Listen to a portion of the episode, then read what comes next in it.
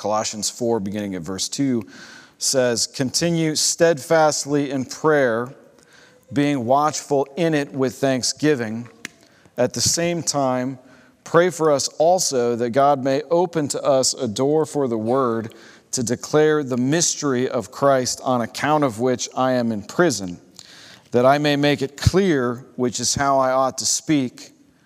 Walk in wisdom toward outsiders, making the best use of the time.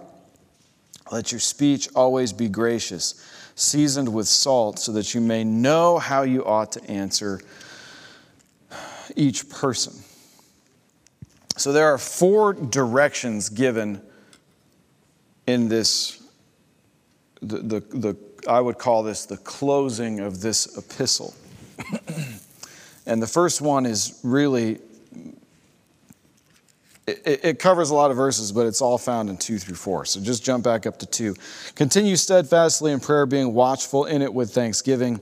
At the same time, pray also for us that God may open to us a door for the word to declare the mystery of Christ, on account of which I am in prison, that I make it, may make it clear, which is how I ought to speak. Um, the first directive, then, is really simple. It's difficult to hear this directive, though, because if you are somebody who um, doesn't have a lot of confidence in your spirituality, um, or you tend to view commandments as the means to pleasing God, then it, it's, it's more difficult to hear a directive like this one. Be steadfast in prayer means to continue to be in prayer, to be regularly in prayer, to persist in prayer. Right? How are we doing with that? And so you hear the directive, and if you're especially a young man who sits with his feet up on the ledge to listen to preaching, you immediately think, oh, okay, well, this is pointless. Right? Or if you're an old man who's resolved himself a number of times to be steadfast in prayer, and after many decades of making such resolutions, realize you continually fail, then when you hear the directive, what you think is, ah, well, this is pointless. I'm not saying all of you thinks that, but part of you thinks that. Because part of you knows that no matter how hard you've tried, you have not been able to be steadfast in prayer. You know it when you're driving, if you're James, and somebody on the road is going fewer than 15 miles an hour over the speed limit in the left lane. Right? I'm already sinning because I'm speeding, and now I'm sinning against you because I'm going to bury my headlights in your tailpipe until you get out of the way. If I were being steadfast in prayer, it would be much more difficult for me to be that selfish. I know it as a husband when my wife doesn't do exactly what I wish she would do, and I start to get snippy and irritated with her. Immediately, I should know. Part of the problem here is I'm not being steadfast in prayer. Young men and women know it because they're preoccupied with things that their little hearts shouldn't be, right? You're in no condition under the age of, I would say, at, at, at least 19. You're in no place in life to be getting married. So why are you playing house with somebody? Because you don't know how to be steadfast in prayer. So you have to distract your heart and mind with things that will fill it up, at least temporarily.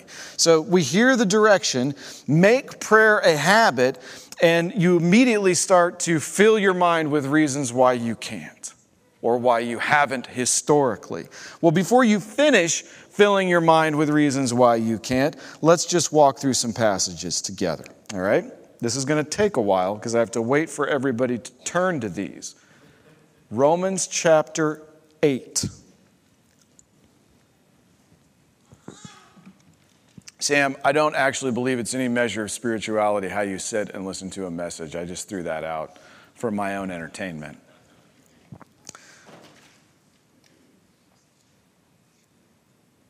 Twenty-six, Romans eight twenty-six.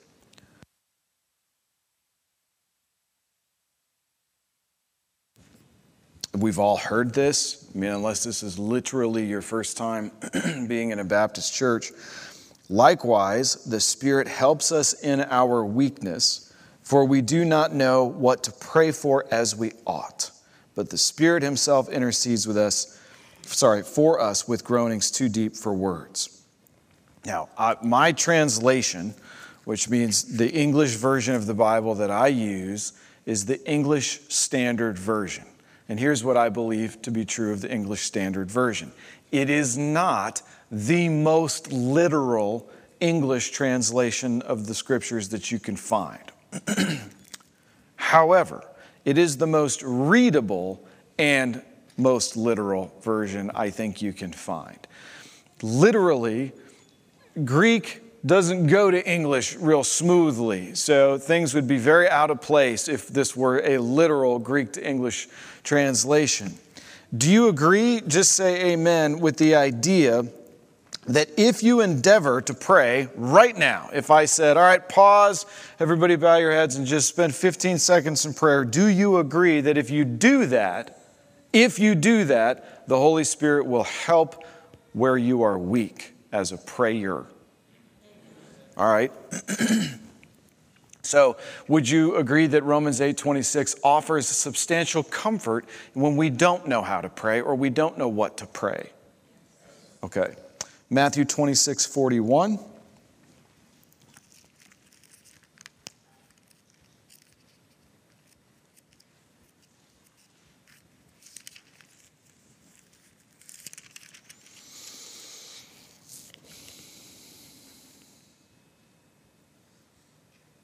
Watch and pray that you may not enter into temptation. The spirit indeed is willing, but the flesh is weak.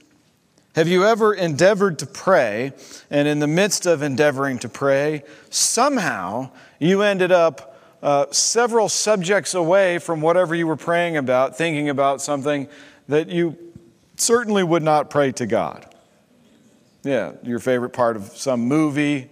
And you go, How did I get here? Well, the Spirit's willing, but the flesh, and that includes your physical mind, is weak and tends to run to all sorts of things.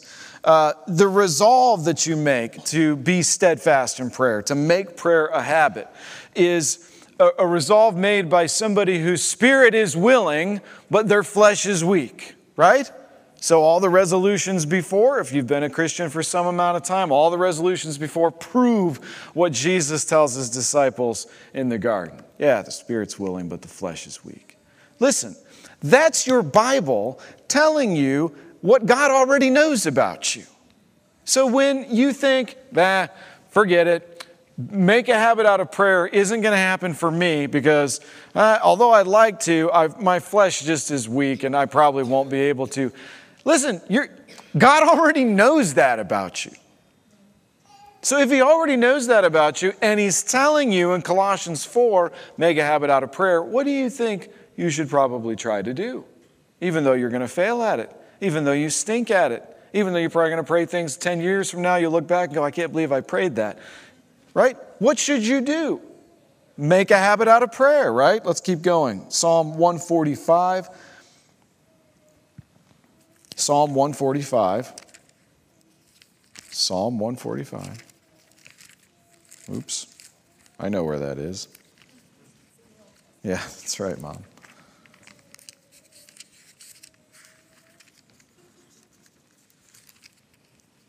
I don't think Ellie's ready to be done singing. Psalm 145, verse 18. The Lord is near to all who call on him, to all who call on him in truth. Oh, um, if you're a cynic, first of all, I love you and I'm glad you're here.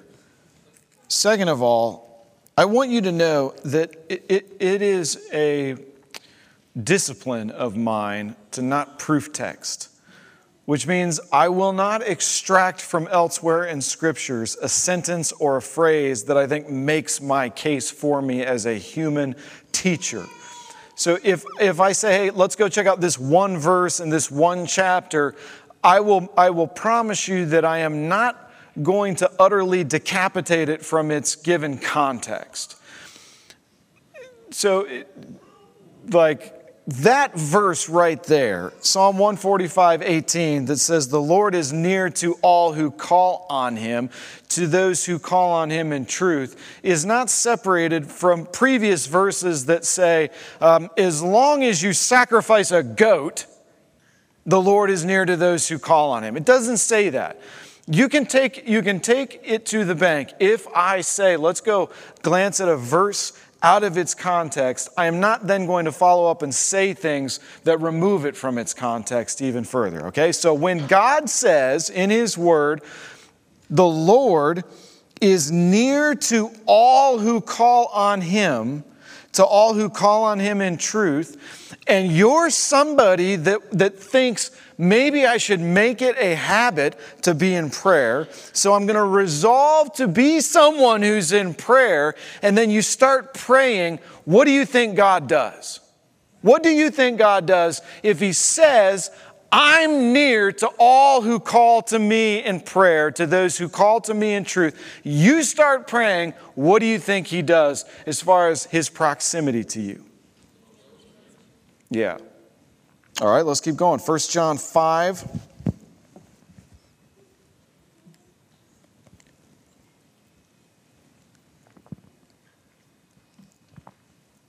Oh, I'm also I'm not angry with any of you. I'm angry with the fact that after a quarter of a century almost of walking with God, these stupid excuses still pop into my head when the Bible tells me to make it a habit to pray. I don't have anybody in mind except for myself. So when I started refuting all of these instincts to not pray in my notes, I just went to home base and saw what was there. And I'm like, well, let me share it with the church. So if you sit there like, while I'm saying these things, all you're going to do is give me the impression that I'm the only one. All right? Uh, 1 John 5, verse 14. And this is the confidence that we have toward Him that if we ask anything according to His will, He hears us.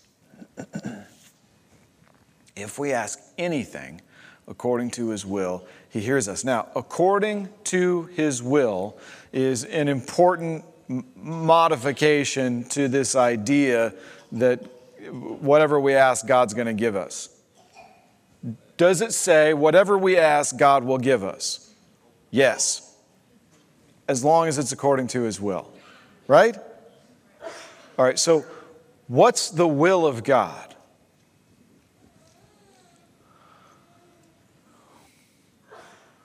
Is there a verse that comes into your mind when you seek to answer the question, What's the will of God?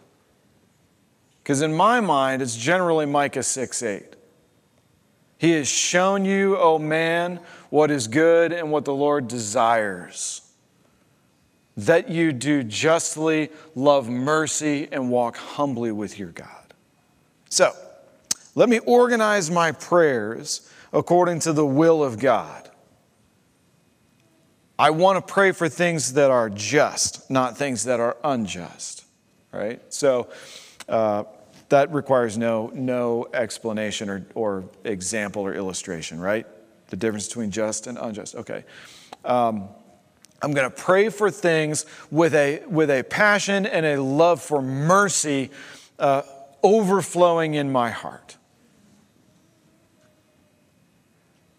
Right?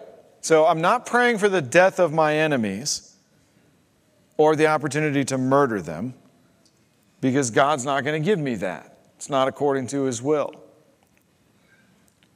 I'm also going to pray in a way that is humble before God, where I commit myself to yield to whatever His will ends up being. Yeah? So, this is the confidence then that you have toward Him, before Him.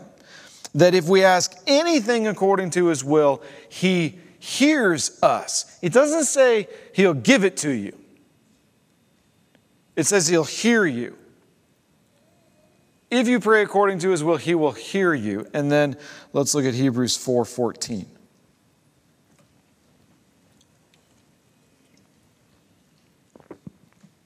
Are we okay? Are we doing okay? Everybody's all right, good. Hebrews 4:14.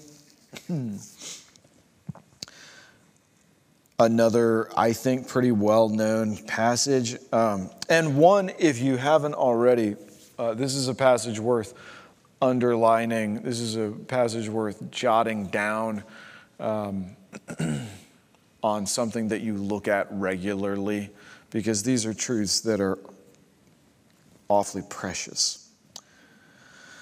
Since then, Hebrews 4:14, since then we have a great high priest who has passed through the heavens, Jesus the Son of God.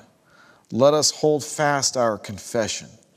For we do not have a high priest who is unable to sympathize with our own weaknesses, but one who in every respect has been tempted as we are, yet without sin. Let us then with confidence draw near to the throne of grace, that we may receive mercy and find grace to help in time of need.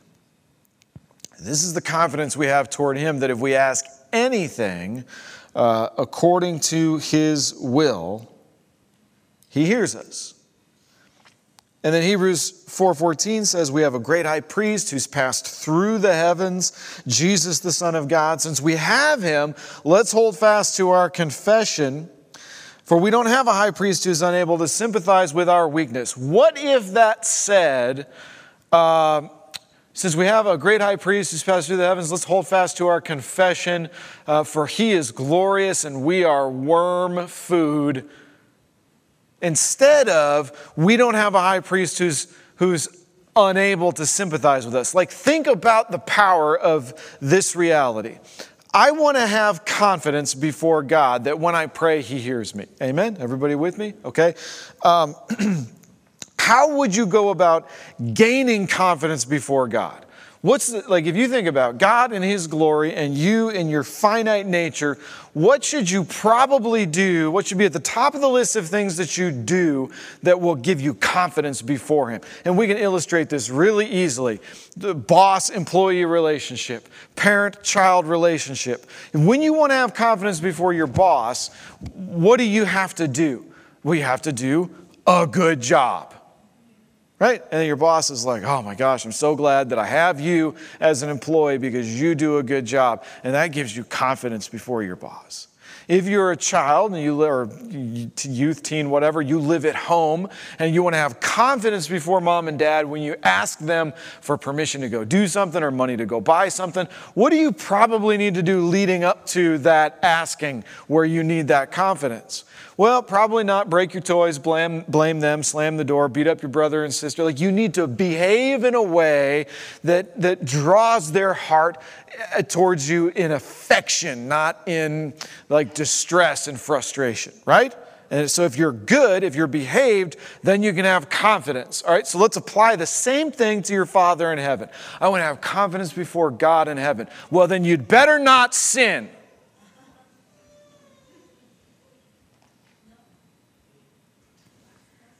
The problem with, with, with that is, you, like people fall into one of two camps. There's people probably who will hear this message who will go, Yeah, that's right. It's a good thing I don't sin.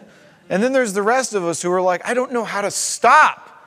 I don't know how to stop for 10 seconds. I don't know how to stop failing to glorify God perfectly. I can't quit sinning. All I do is. Like it's a thing that I'm best at. So here's what Hebrews 4 is telling you. In of that reality, your constant sin and offense to God, you have confidence to draw near because it's a throne of grace, not a throne of judgment.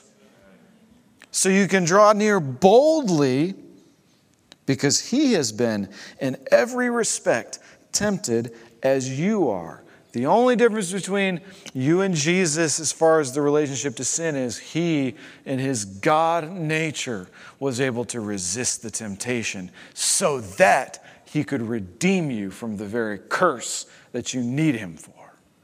God does not say, Come to me, all you who are weary and heavy laden, unless you've sinned. It doesn't say that anywhere in the scriptures. Sorry, uh, whatever preacher told you it does, probably proof texted. Finally, Psalm 17, verse 6. Ready? Get there. Come on. Here's some pages turning. Just, just get there more loudly. That's all I ask. Thank you. Yeah, I'll take fake sound effects. That works. Psalm 17, 6.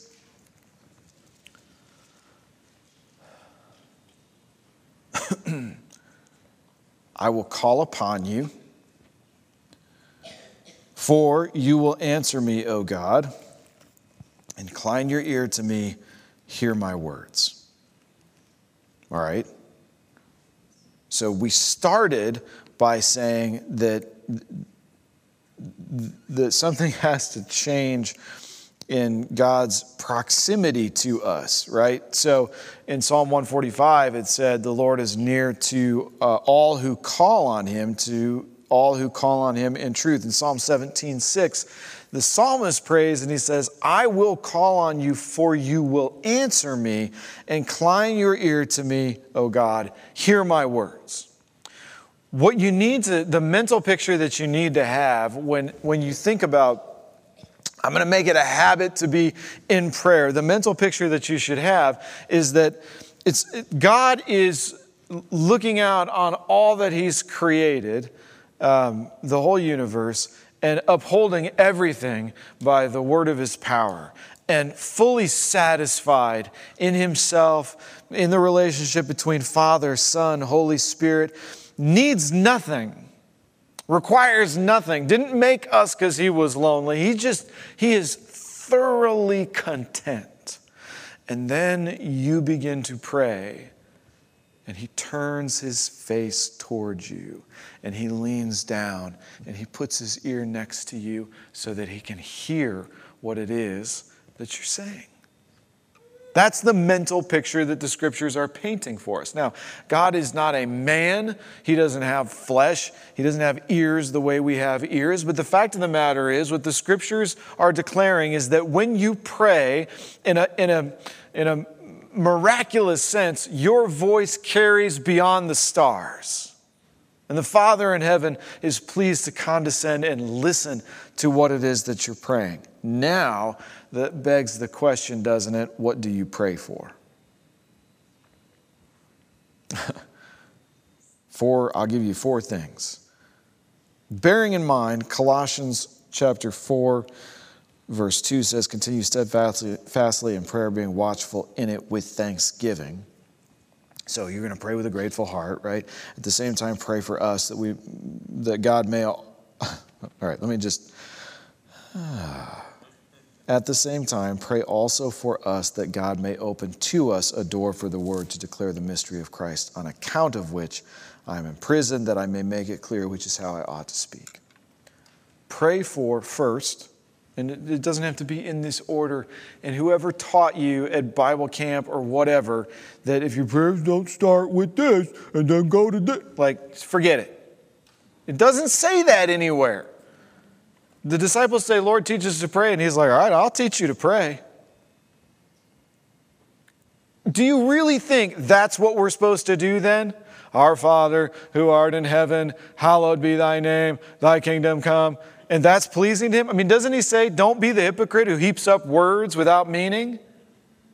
So when you pray, like feel free to go ahead and start with whatever's at the top of your heart. And I'll tell you, I mean, you're not the only one who is foremost or uppermost in your own affections, okay? We're all like that. So at the top of the list of things I need to pray for is me. Yeah, Suzette throws out a prayer request yesterday. She's like, hey, was it uh, Balake? Was that his name? Blake, thanks. Uh, awkward time for that joke, right? Because Blake broke his neck playing football. She throws out the prayer request. I read it, and the first thing I think is, man, I'm sure glad my kid hasn't broken his neck playing football. It wasn't her kid, sorry, it was a, a, a cousin's grandson, yeah. So, so it's not I'm, like I'm not saying that's great. That's how we should all be. I'm just saying that's reality. We are uppermost in our own affections, generally speaking, and, and you've got to cultivate the ability to put somebody else ahead of you. So if you're going to pray, like don't don't sit down and like outline it map it out. All right, how can I get this most pleasing to God before I start doing it? Just pray. And if the first thing that comes out is God, I need fill in the blank, that's okay. Pray for what you need uh, Philippians 4 6. I'll give you a break. You're not going to turn there. Don't be anxious about anything, but in everything by prayer and supplication with thanksgiving, let your requests be made known to God. Well, what are you anxious about? If you're, if you're anxious, you're probably not as anxious about Blake as you are about whatever is going on in your own life, right? So lift those things up to God. God is not going to be like more inclined to hear you if you save your requests for yourself for last. He already knows your heart, He already knows what you're going to say anyway. Like, don't play games with God, just pray. In my distress, Psalm 18 6. In my distress, I called upon the Lord. To my God, I cried for help. From his temple, he heard my voice, and my cry to him reached his ears. Psalm 118, 5. Out of my distress, out of my distress, I called on the Lord, and the Lord answered me and set me free. That's Psalm 118, 5. Out of my distress. Pray for what you need. Pray for what you need. Okay? Are we all right? All right. Well, some of you are like, I'm, I'm far more spiritual than that, Pastor. Uh, second, pray for others and their needs. James 5 16. Uh, I mean, not all that long ago, we covered this. I think it was in 2023. Confess your sins to one another and pray for one another that you may be healed. The prayer of a righteous person uh, has great power as it is working. You remember? You remember this? And I was like, well, that excuses all of us from having powerful prayers, right? If it's the prayer of a righteous person that has great power as it's working. But the fact of the matter is, we have, as God's people, His Christ's imputed righteousness. He either hung on the cross and took all the sin and gave us all of His obedience, or He didn't. So when I pray, because I'm a child of God who has faith in Jesus Christ and His work, there is righteousness working as I'm praying his, not mine, right? But I, it's mine now. I'm taking it anyway. Uh, the prayer of a righteous person has great power as it is working. So confess your sins and pray for one another. And then in Galatians 6 2, we're told to bear one another's burdens and so fulfill the law of Christ. Uh, if you want to be uh, someone who makes it a habit to pray, who is steadfast in prayer, here's a here's a tip I'll give you. And this is how I this is how you know I, I stink at this, right? You'll know right away when I say this. Like, this is, this is a view into the inner man that I probably shouldn't give you. You know somebody's not good at praying when they're not good at sharing what they need prayer for. You feel that? Oh, I'm fine. Everything's fine. I'm good. I don't need anything. Oh, because you're just handling it? Yep. Till you can't. Till you can't. Bear one another's burdens and so fulfill the law of Christ. So we have to share burdens and then we have to bear one another's burdens. So pray for yourself, pray for your nonsense, pray for what you need, and then pray for me and my nonsense and what I need. Okay? Can we do that? Apparently not, except for three people over here. Luke, I'm going to make you start turning again because I think a lot of you have tuned out. Luke chapter 6. Go to Luke 6.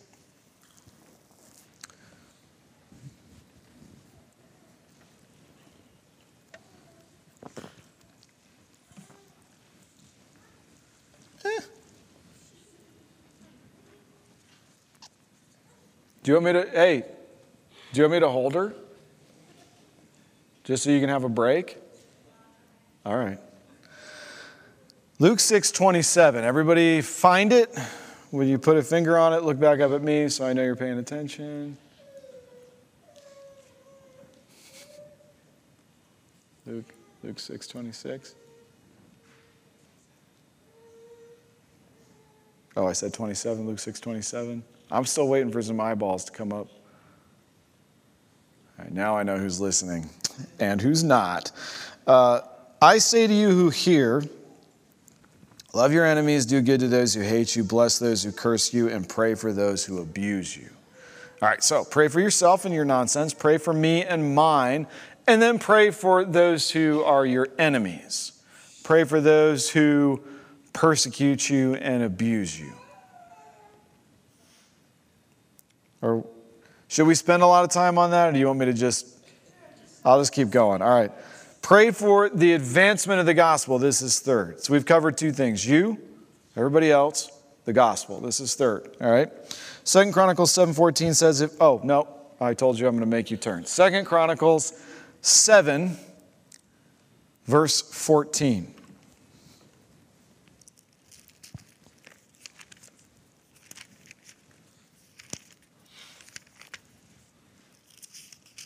So it's before Psalms, in case you're, you're searching diligently for it.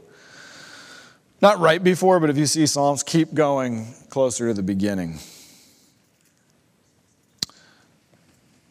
Second Chronicles 7 14.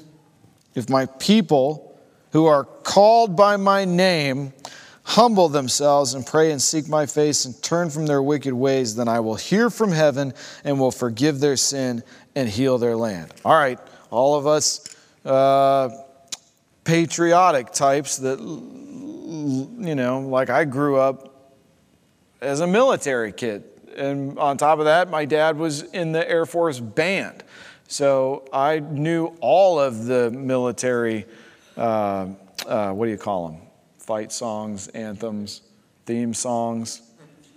I don't know. Anyway, I knew them all, like at least the melodies because uh, we went to concerts all the time and had to hear them and saw i mean i lived at clark near clark air force base in the philippines and there were fighter jets flying over constantly nothing makes you as patriotic as a fighter jet especially after top gun came out and then you get to see these things all the time or uh, iron eagle or whatever like if you're a patriot and you're one of these people that claims to care about this country, and, and uh, so we won't venture into that's right, the election was stolen. Like we don't have to do that, but we can just go. I love this country, and I would love to see her restored to something resembling her glory when I was a child. Um, first, repent because it wasn't always that great for everybody right? So we've got to always be progressing and not regressing. So what I want is for this land to be the land of the free and home of the brave for everybody that's that's here. I would like to have um, a moral resurgence.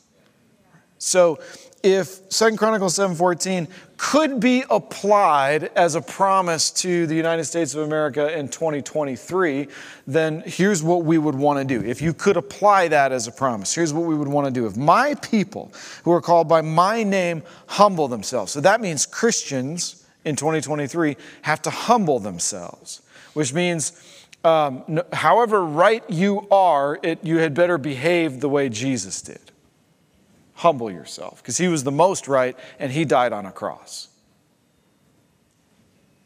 I'm not as right as him, so I definitely should be on a cross, relatively speaking, right? Uh, pray and seek my. Wait, what? what? Pray and seek my face. Oh, so we should be a people, if we want this country to get back on the right track, we got to be a people who make it a habit to pray, right? Okay? Uh, seek my face and turn from their wicked ways. Oh, man. Well, we're never going to get the whole country to do that, so I guess as a church, we had better be about the business of turning from our wicked ways. Yeah. Uh, then I will hear from heaven and will forgive their sin and heal their land. Now, um, so there are corporate promises and directives that work a little bit differently than the individual ones. I do believe that if we as a church pray, God inclines his ear and hears us. I do believe that.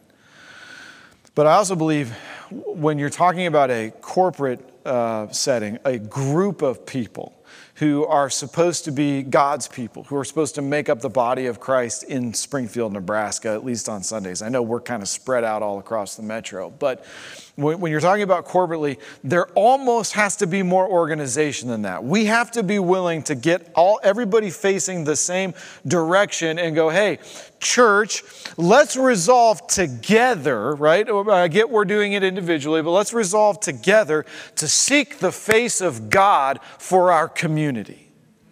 We got to do that together. Like, definitely do it individually, but can you get behind the idea of us? engaging the Lord to revive Springfield or Bellevue or Papillion, which seems way out of reach. But like, can you get behind that? So, what would that look like on, oh, I don't know, November 20th when they do the tree lighting ceremony? And this church might get asked, we haven't, again, we haven't yet, but we might get asked to lead the caroling going into the tree lighting ceremony. What would that look like for you to be resolved to trying to ask God to revive this community? Wouldn't you then want to show up and be part of reviving this community? Sharing the gospel, living it out where they can see it? Do you see? Hello. Do you see what I mean by the difference between the individual resolve and a corporate resolve? Sometimes I don't want to go to church. Could you imagine what would happen if I did what you sometimes do? That'd be weird, right? And you're like, oh, you get paid. I bet I could phone it in a couple of times before anybody would. I was like, oh, I'm sick. You know, sometimes you say you're sick, you're not really sick, right? My, you have a little headache, but it's not a skip church headache, but it's good enough. You've got to be resolved to be corporately engaged. All right, enough of that. I want God to hear from heaven and forgive our sin and heal our land. So pray for the advancement of the gospel.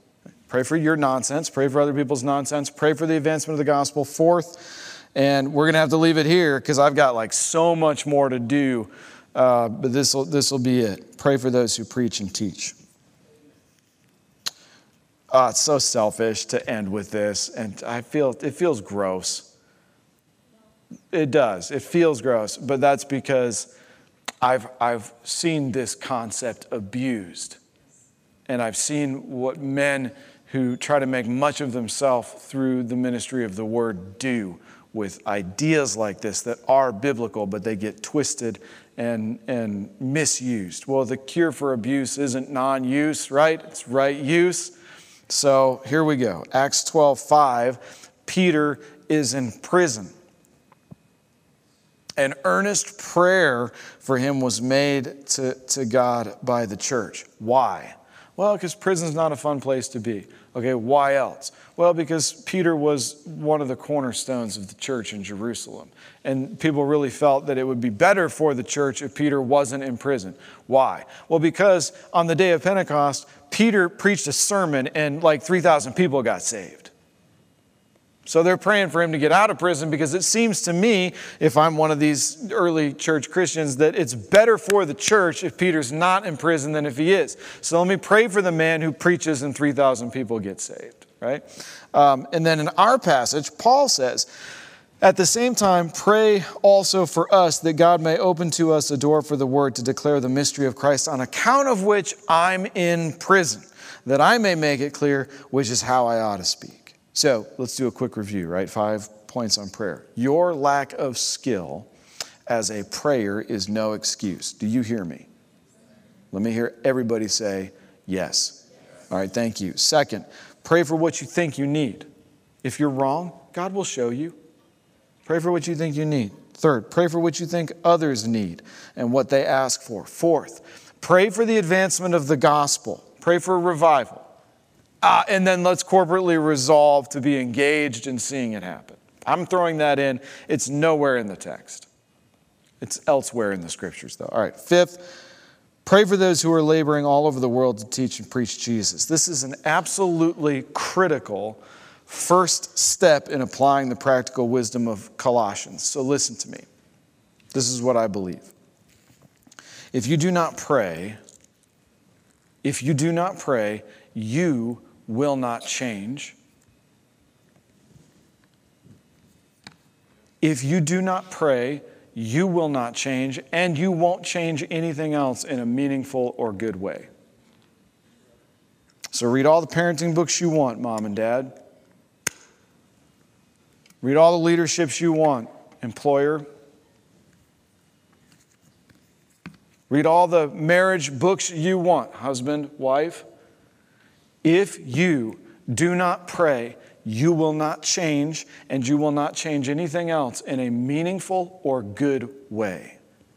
Let me say it a little bit differently so you catch the full weight of my meaning. If you do not pray, you will change things for the worse. You will make things worse. So let's be a people who are resolved to and committed to prayer. Amen? All right, let's do it right now.